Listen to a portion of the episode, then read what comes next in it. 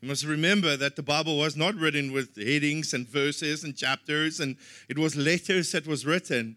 And I think we just called it something. But I want to start off by saying I want to call this the disciples' prayer rather than the Lord's Prayer. I don't think Jesus needed to pray and ask for forgiveness of his sins because he never sinned. So uh, it's the disciples' prayer. And Jesus teaches this to disciples, to, to each one of us that follow him. So let's read as we pick up and end. This week we'll start, and over the next, course of three weeks, we will finish it off. But let's start with uh, tonight. Pray then like this Our Father in heaven, hallowed be your name. Your kingdom come, your will be done on earth as it is in heaven. Give us this day our daily bread, and forgive us our debts as we also have forgiven our debtors. And lead us not into temptation, but deliver us from evil. Okay, now I'm sure as a young child, most of you were taught this. Most of you could recite this.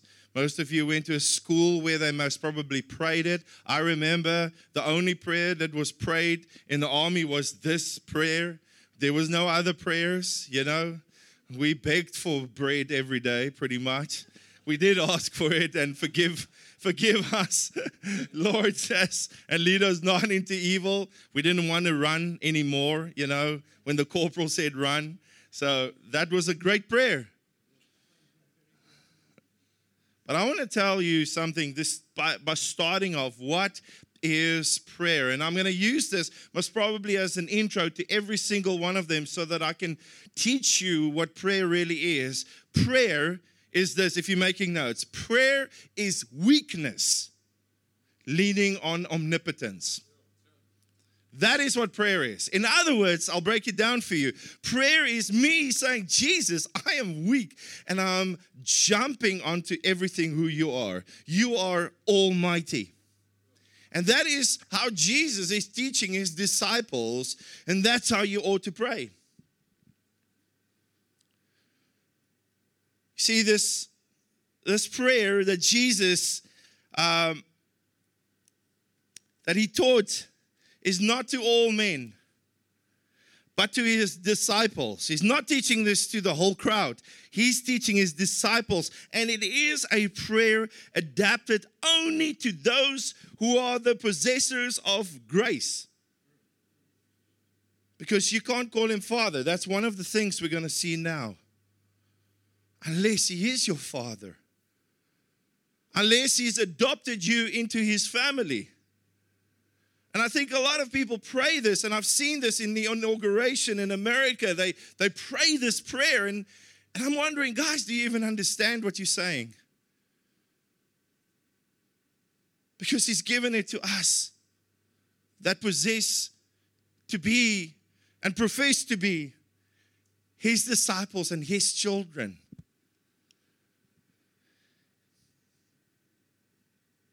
In the lips of an ungodly man, it is entirely out of place, Charles Spurgeon said. In the lips of an ungodly man, it is entirely out of place. So, about the word prayer, he starts and he says this pray like this. It comes from the word proseuchomai, which means really to face towards. Um, emphasizing the direct approach of the one who prays in seeking God's face. That's what prayer is. Is I'm seeking God's face. I want to I want to talk to him. There's an audience of one when I come before him. That is what prayer is. No matter where you are. No matter if you're standing in the shower or you're driving your kids to the to school or you're going to work, then you can have this moment where you turn your face towards Him and you pray and you speak and you commune with Him. That's what prayer is. It's a loud utterance, a speaking out, a speaking towards. It expresses a wish then to pray or to vow, in other words. This, this is what this word means. In the Greek, the technical term for this was to invoke a deity. So in the New Testament, it is always used of prayer addressed to God, to Him as the object of faith and the one who will answer our prayers. So it's always used in that context when we pray. Jesus starts off and he says, When you pray, pray like this. Pray in this manner. So, what is prayer? Is I direct all my attention to Him. It's me being weak, weakness, leaning on omnipotence, and say, You are holy. It means to speak consciously with over, without vocalization to Him. It's a, it's a definite aim. It's not like just aimlessly. He says it's not like a boxer that's just beating in the air. You, you, you aim at something. The aim is Jesus. The aim is always God. The aim is always directed at Him. That's what prayer is. And the tense that it is written in here, pray then like this. It's not in the past tense, but it is written in the present continuous tense. In other words, it means it's a lifestyle. It's a lifestyle. Prayer is not something that I just do when I'm in, in trouble.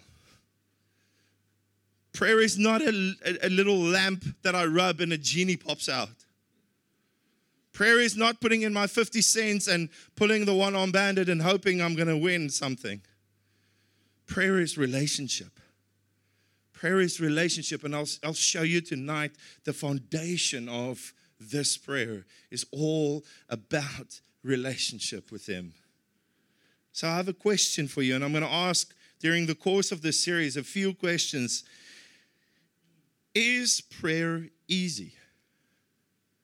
Is prayer easy? It's prayer easy. It's a discipline. It's hard. It's not always easy. Hey, there might be many reasons why prayer is not easy, or for some people it is easy. I'm asking this question tonight. Do most of us find ourselves praying without ceasing as called for in this model prayer? In other words, don't stop praying. That's what the Bible tells us to do. Pray continuously. And that's why this word is written in the present continuous tense. Are you continuously praying? Continuously having conversations with the one that you love? Continuously just casting yourself upon Him and say, I don't know. I really don't know. I don't know and let God be God in your situation, in your children's lives, in your work situation, whatever it might be. Say, Lord, I don't know, but you know.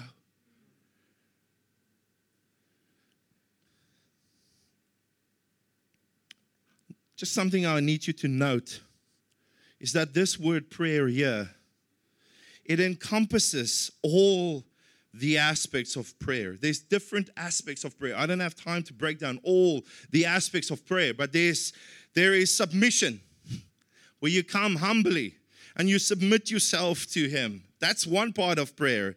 There is confession. Lord, I have sinned. Forgive me my sins, Lord. You know, you don't do that on a Friday. You do that every day, okay? Petition.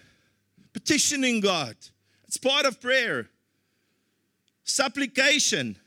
It may concern your own need, but it's also sometimes for somebody else's need. The word supplication is so beautiful. In Philippians, I don't have that verse now. I think it's in Philippians 4. It says, Come with prayer and supplication. He says, and thanksgiving in your heart. But supplication is begging God. When was the last time you begged God? That's a supplication for someone else or maybe for yourself supplication, intercession. Who knows what that is? Intercession concerning the needs of someone else. You stand in a gap and interceding on their behalf. And praise and thanksgiving. Those are the aspects of prayer. But this word that he's using when Jesus is saying, pray like this, he says, do all that stuff. This is how you pray with all those things. Now, do you see all those things in that ver- in, in that in those few verses, in those four or five verses? You must probably see that because you do pray for your enemies. You pray for yourself. You confess. You do all those things in this prayer. In this way, or like this, in this manner. What does this phrase actually imply if we unpack that? We're in verse 9. We're still there. We must probably, we're only going to be in verse 9 tonight. Okay. In this way. What does this, this phrase imply? Note that Jesus did not say, when you pray, pray these exact words. He never said that. Never said, pray these words. And then I will come and I will heal your land and give you a future and a hope. And uh, no, yeah, no, no. He didn't say that. This prayer was never meant to be a, a ritualistic, routine prayer. Never. For regular recital. You see what I did there? Who is the guy that noted alliteration? Tian, waar's jy? Tian, alliterasie my ou. Gebruik hom vir jou. For you. Yeah. It's not ritualistic routine prayer for regular recital. There you go. Ali, ja, all the R's. Moet ek dit vir julle in Afrikaans sê? Dit klink mooier. nee.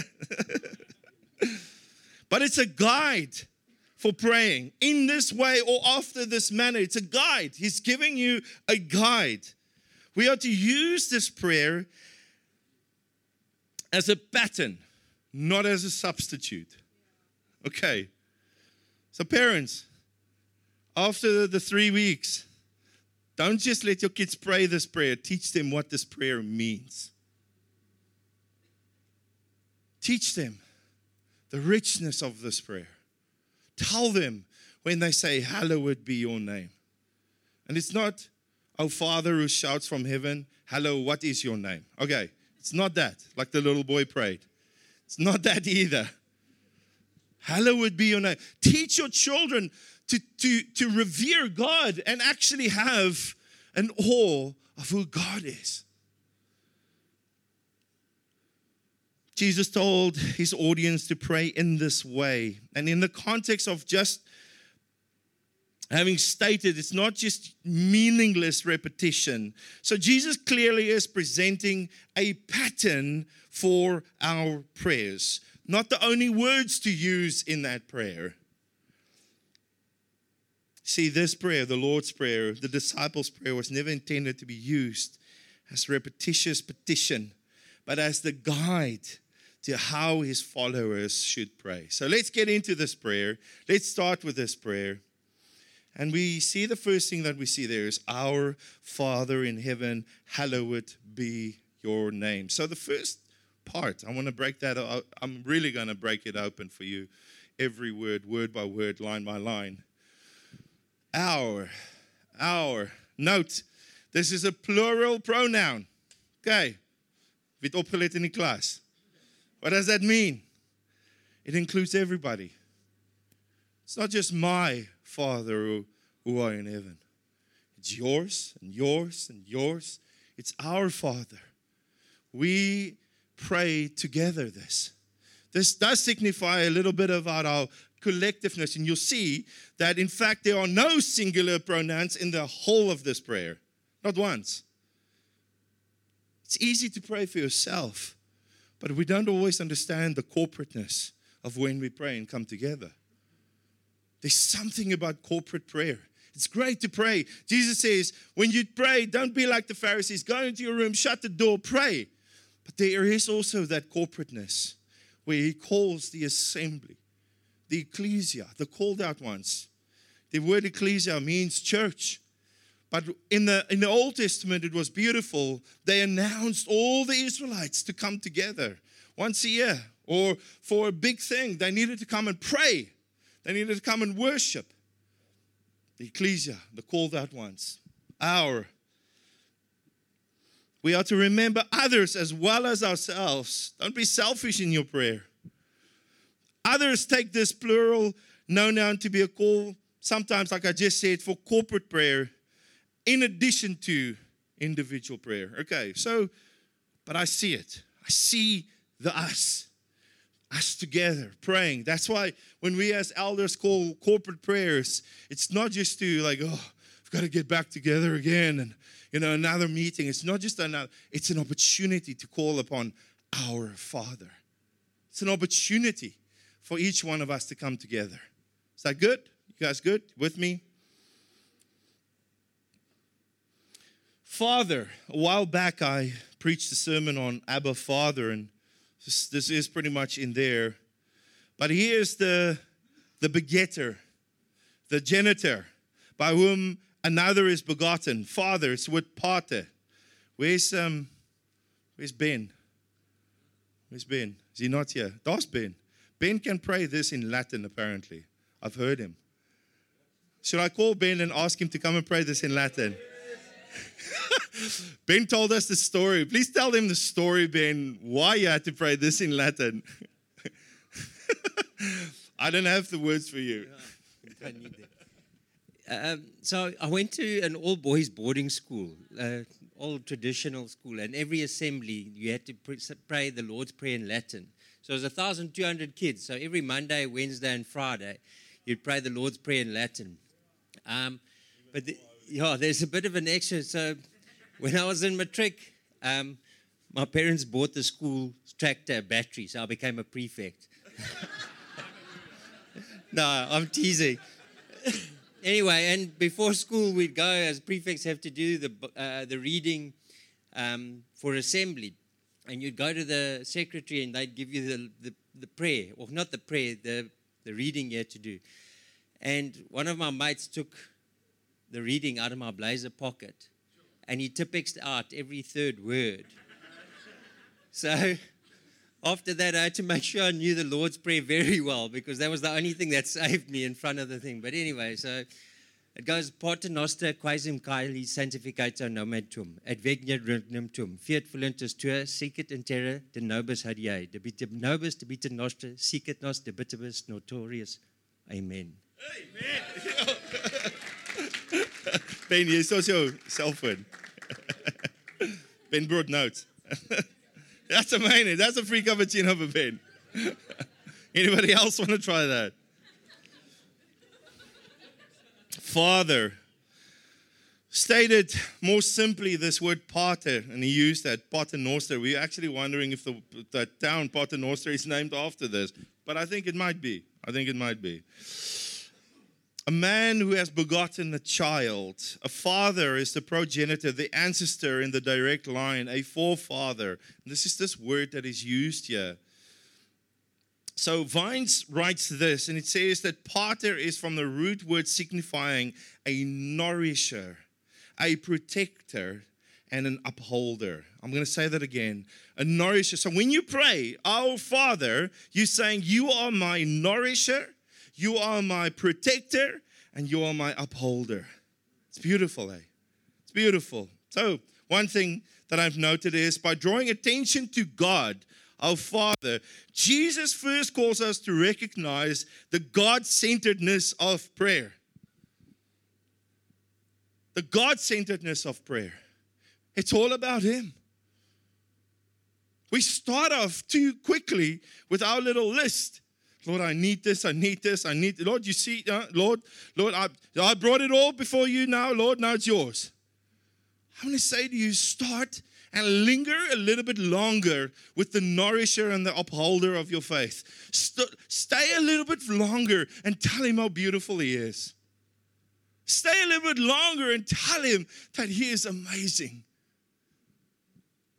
He's the one, and Jesus is teaching us as disciples tonight. Each one of us, start with him. Start your prayer with him. The God centeredness of your prayer an artifact of all of life. Jesus himself addressed God as only as Father, some 60 times in the gospel. That's what Jesus referred to him as Father, never referring to him by any other name. Virtually all of Jesus' prayers were addressed to God as Father, except in Matthew 27 46. It's the only time he's not calling him Father. Matthew 27, verse 46. And about the ninth hour, Jesus cried out with a loud voice, saying, Eli, Eli, lema sabachthani. What that is, my God, my God, why have you forsaken me? The only time that Jesus doesn't call him Father. Only time. 60 times in the Gospels, Jesus refers to him as Father. There's something in that that we call upon him as Father. So, in the New Testament believer, as a New Testament believer, you can know God as your Father with even greater clarity than anything that is in the Old Testament. They couldn't enjoy this, this aspect of him that we that he could call him father.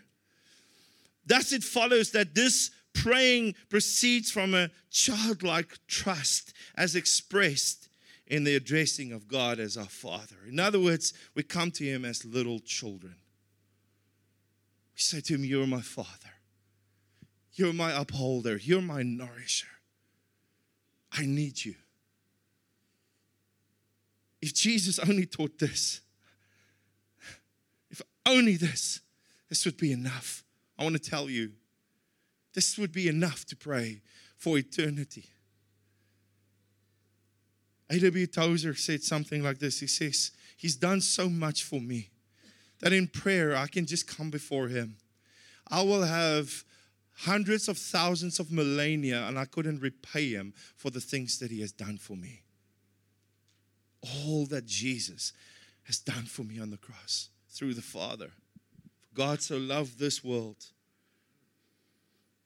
Question Does the truth of God as your Father undergird your life with Father? In other words, with nourisher and upholder and protector, as well as in your prayer life. Is God all that to you? It's my question tonight. The second thing I noted is addressing God as Father indicates He is personal. He's not, you know, there was a song in the 80s, From a Distance. God is watching from a distance. No, He's God with us. In the Old Testament, He was God for us. In the New Testament, Jesus came and He's called Emmanuel, God with us. Jesus goes away and He says, I'll send the helper, the Holy Spirit. He will be God in you. How much better is that? How much closer can you get than having God within you? You're not a God, please. But the same power that raised Jesus Christ from the dead dwells in your mortal body, the Bible says. That's how close He is. Philippians says, the Lord is at hand. So anything that you can touch right now is at hand. That's how close Jesus is. At hand.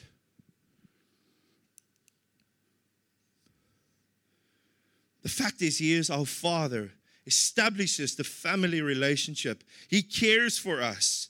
And only believers can call Him Father. John chapter 1, verse 12 to 13, if we can read that quickly. But to all who did receive him, who believed, you see, you need to receive and believe. That's how you become a Christian. Believe in your heart that Christ is and confess with your mouth. Romans chapter 10 says, 10 9 says, or 19 says. One of those. He gave the right to become children of God, who were born not of blood, nor of the will of the flesh, nor of the will of man, but of God. That's who we are children. Children. He cares for us as a father would care. The third thing that I noticed is Father who is in heaven is used most often by Matthew and reminds us of the unmatched, unequaled nature of God. In other words, he exceeds the usual limits. It's extending or lying beyond the limits of an ordinary experience. There's another, I know a Latin word, ne plus ultra. It means God is the limit. You cannot go higher than that. And that's why we need to start taking thoughts captive that wants to exalt itself above the knowledge of Jesus, man. And bring those things down and, and acknowledge Him as Father. Because He cares, He's in heaven. So, our Father who is in heaven is other, He's different from his creation. He's independent. He's different from his creatures. Isaiah 55, verse 8 to 9 says this For my thoughts are not your thoughts, neither are my ways. Um, your ways, my ways, declares the Lord. For as the heavens are higher than the earth, so are my ways higher than your ways, and my thoughts than your thoughts. It's beyond his creation. He's not limited by creation or to creation. He's above it. I've said it so many times if there's one molecule out of place tonight, we would all be dead. He upholds everything by the word of his mouth. This is the same God that says he has engraved your name on the palm of his hand, the same hand that upholds the universe.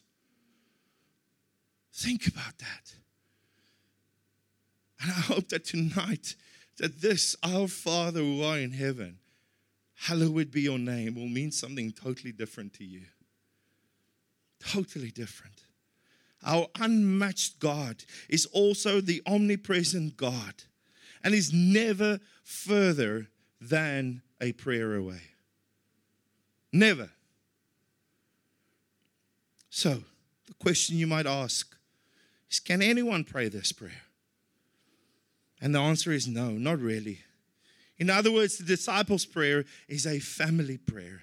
It is one that must, you one must be a member of the family of God to be able to address him as Father. He is Father only to those who are his children, as we saw in John chapter 1, his sons and his daughters. Let's read Romans chapter 8 quickly. For all who are led by the Spirit of God are sons of God. For you did not receive the spirit of slavery to fall back into fear, but you have received the spirit of adoption as sons by whom we cry, Abba, Father. It's one of those verses I used in the previous preach. The Spirit Himself bears witness with our spirit that we are children of God.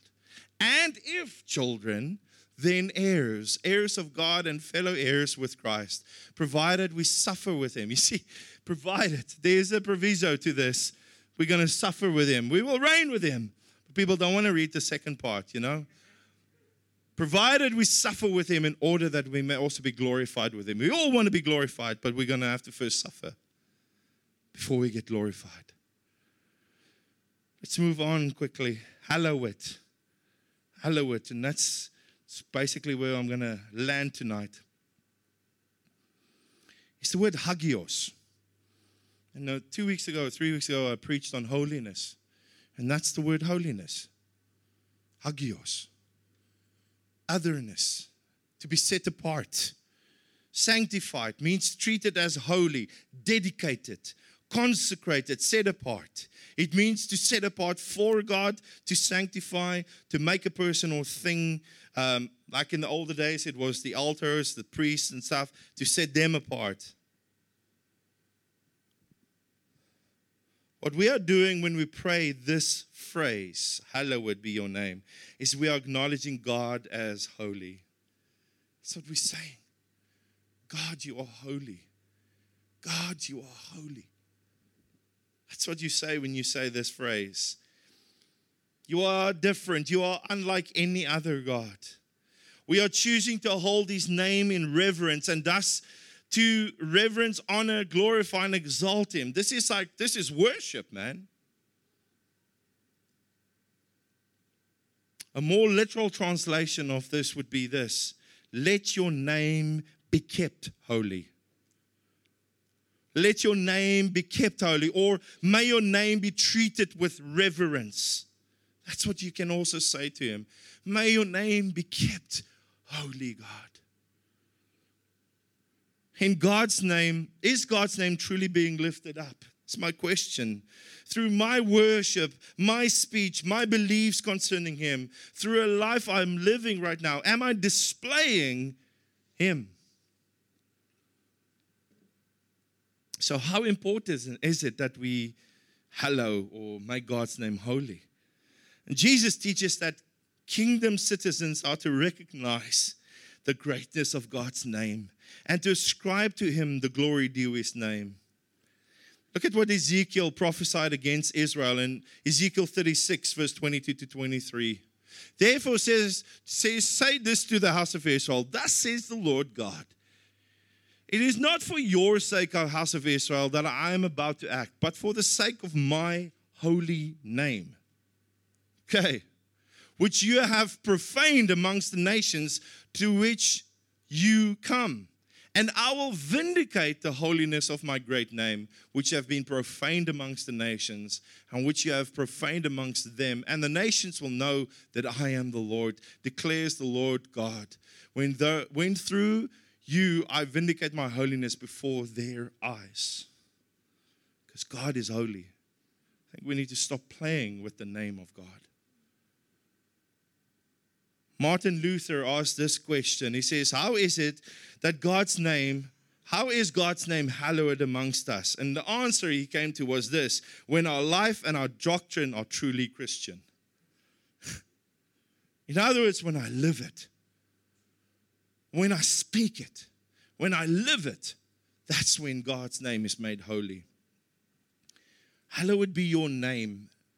Name is the proper name of a person or object. In our modern world, a name does not have the same significance as it did in the ancient times at all. In both the Old Testament and the New Testament, the name um, pretty much summed up the whole person. Jacob was a supplanter. That's what he did. He grabbed his brother's heel, and each one of it. Israel, house of God. You know, there's, there's all these things that signify the person. So it actually, the name was one's whole character. So when you say, Hallowed be your name, you speak about God, all his characteristics, everything about him, the attributes of God, everything.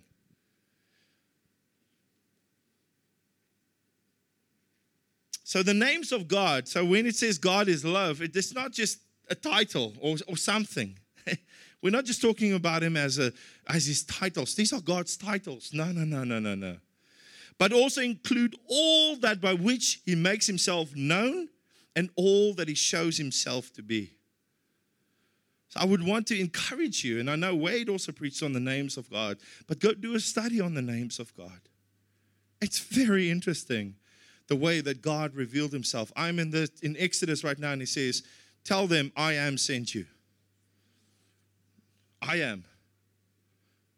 That's his name. I am. In biblical times, the name was, was a means of self revelation. In the ancient world, it was especially important to know the names of the deities in order to invoke their presence and obtain help from them. I remember being in Malaysia years ago, and um, I saw this. There's this temple. It's called the um, Batu Caves, where the Hindus come and worship. Now, Hindus worship 30 million gods. The chair you sit on could be a god. You could be a god if you knew how. So, pretty much anything is a god. Sorry if you're a Hindu here tonight, but there's only one God. His name is Jesus. So, that's it. So, so these Hindus would come and they would have this parcel and they want to go and make a sacrifice to a god, one of the 30 million. And I walked there, and it was quite sad because there's these scrawny dogs that just eat fruit and a lot of birds. So the one day, this guy comes with his packet of mangoes and bananas and whatever, and this monkey grabs it and scoots off and sits there and eats it. So I could see the utter disdain in this guy's face because that was not the God that he wanted to appease today. So he literally just walked away and most probably had to go home to find, you know, more fruit to take it to the God that he really wanted to appease, not the monkey God or the tree God or whatever God it is. But gods are known by their names. And you needed to know the names of that God. Imagine you have to remember 30 million gods. Yeah, I just have to remember his name. Just his name. One of the most famous encounters is found in Exodus when Moses was confronted by God at the burning bush. So let's read that quickly. Exodus chapter 3. I'm almost done, guys. Stick with me. Then Moses said to God, If I come to the people of Israel and say to them, The God of our father, your fathers has sent me to you, and they ask me, What is his name? You know, what shall I say to them? God said to Moses, I am who I am. And he said, Say this to the people of Israel I am has sent me to you. Verse 15. Next one. God also said to Moses, Say this to the people of Israel The Lord, the God of your fathers, the God of Abraham, the God of Isaac, and the God of Jacob has sent me to you. This is my name forever, and thus I am to be remembered throughout all generations. Have you ever begun your prayer addressing God as I am? Maybe we should. Because he says, That's my memorial name for all generations. Have you approached God and say, I am? I am also here. I am weak and I don't know.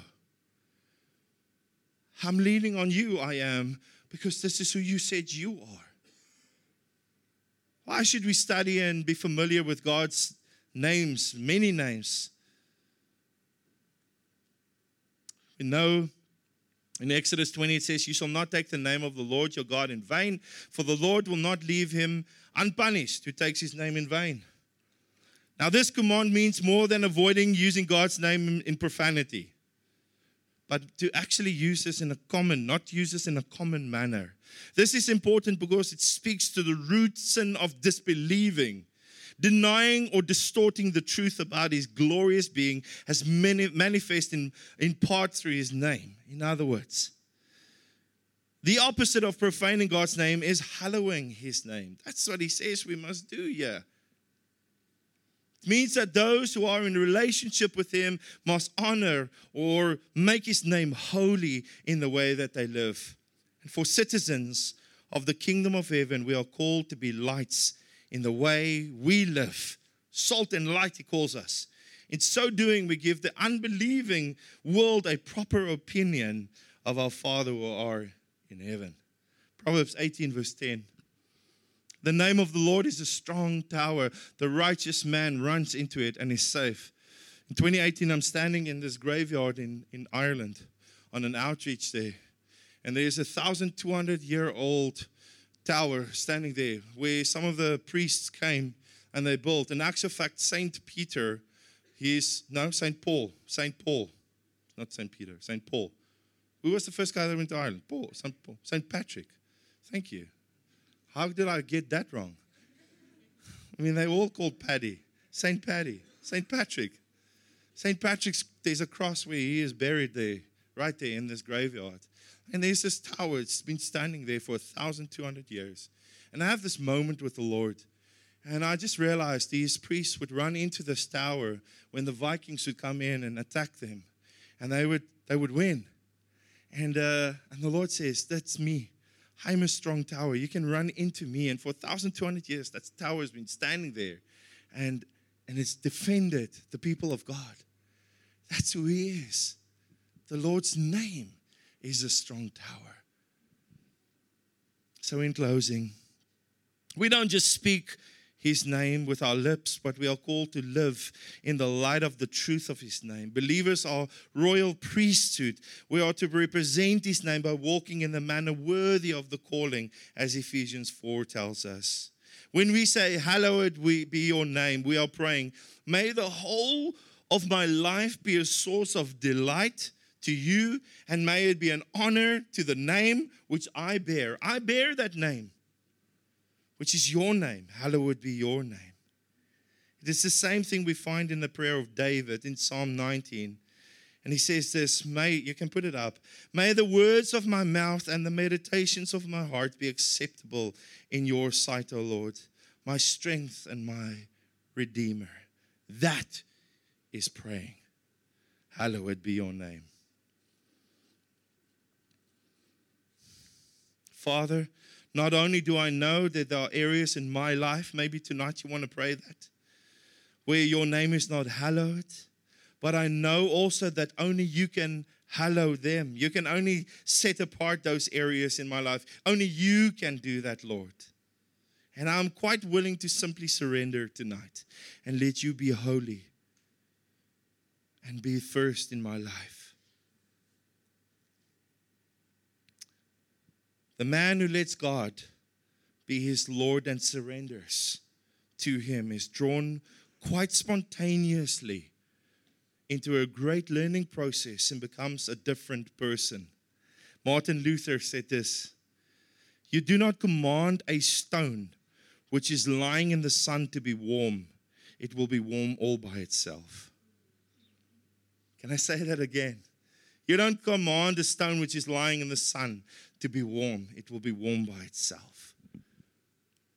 Let's enter in tonight. Let's close our eyes quickly. Let's enter in and surrender to Him.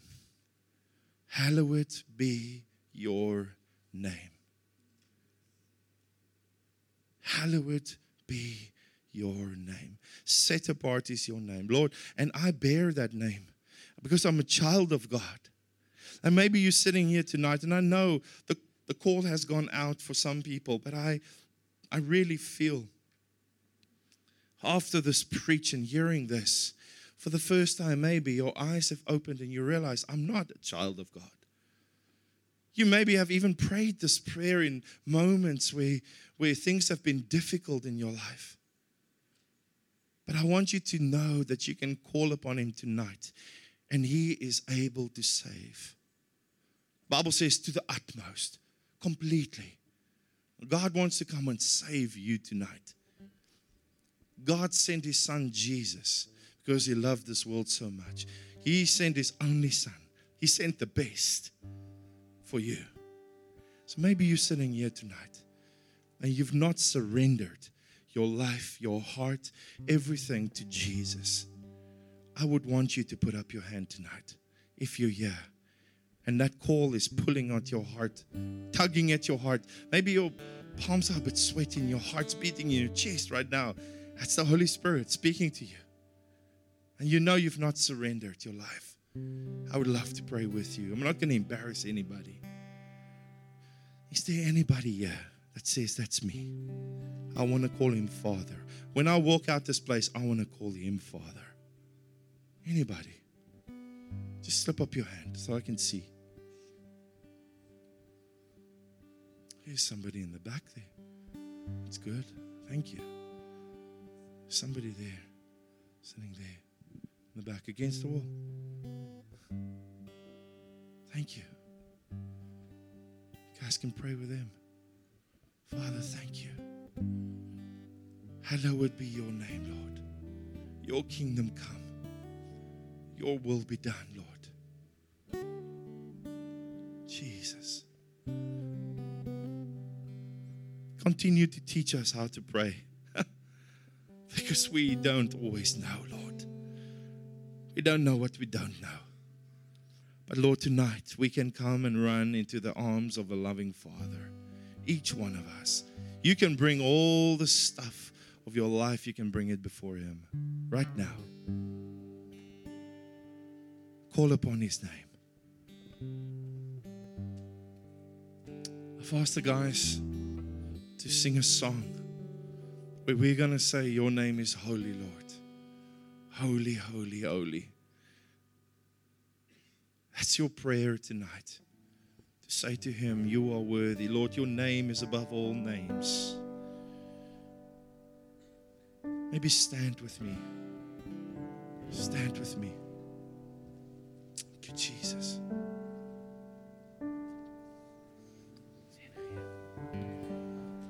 Thank you for this. Thank you for this moment. Stay in this moment. Let's linger a little bit longer and focus on His name. Let's not get all jittery. You see, something about prayer is that we stay with Him, we focus on Him. That's what we're going to do. An aspect of prayer is worship and praise and thanksgiving. Maybe in your heart right now, just say thank you. I've, I've learned in the last while to just say a lot of thank yous to Jesus. Maybe just tonight, say thank you. Just say thank you to Him in your heart. You know what? The mere fact that you're standing here tonight is a miracle. Your next breath is a miracle. Everything. Think about those things. Say thank you to Him for that. Thank you that you live in Mossel Bay. It's a beautiful place. The rest of South Africa wants to come stay here. And you're living here. Thank you, Lord. Thank you for your grace, Lord.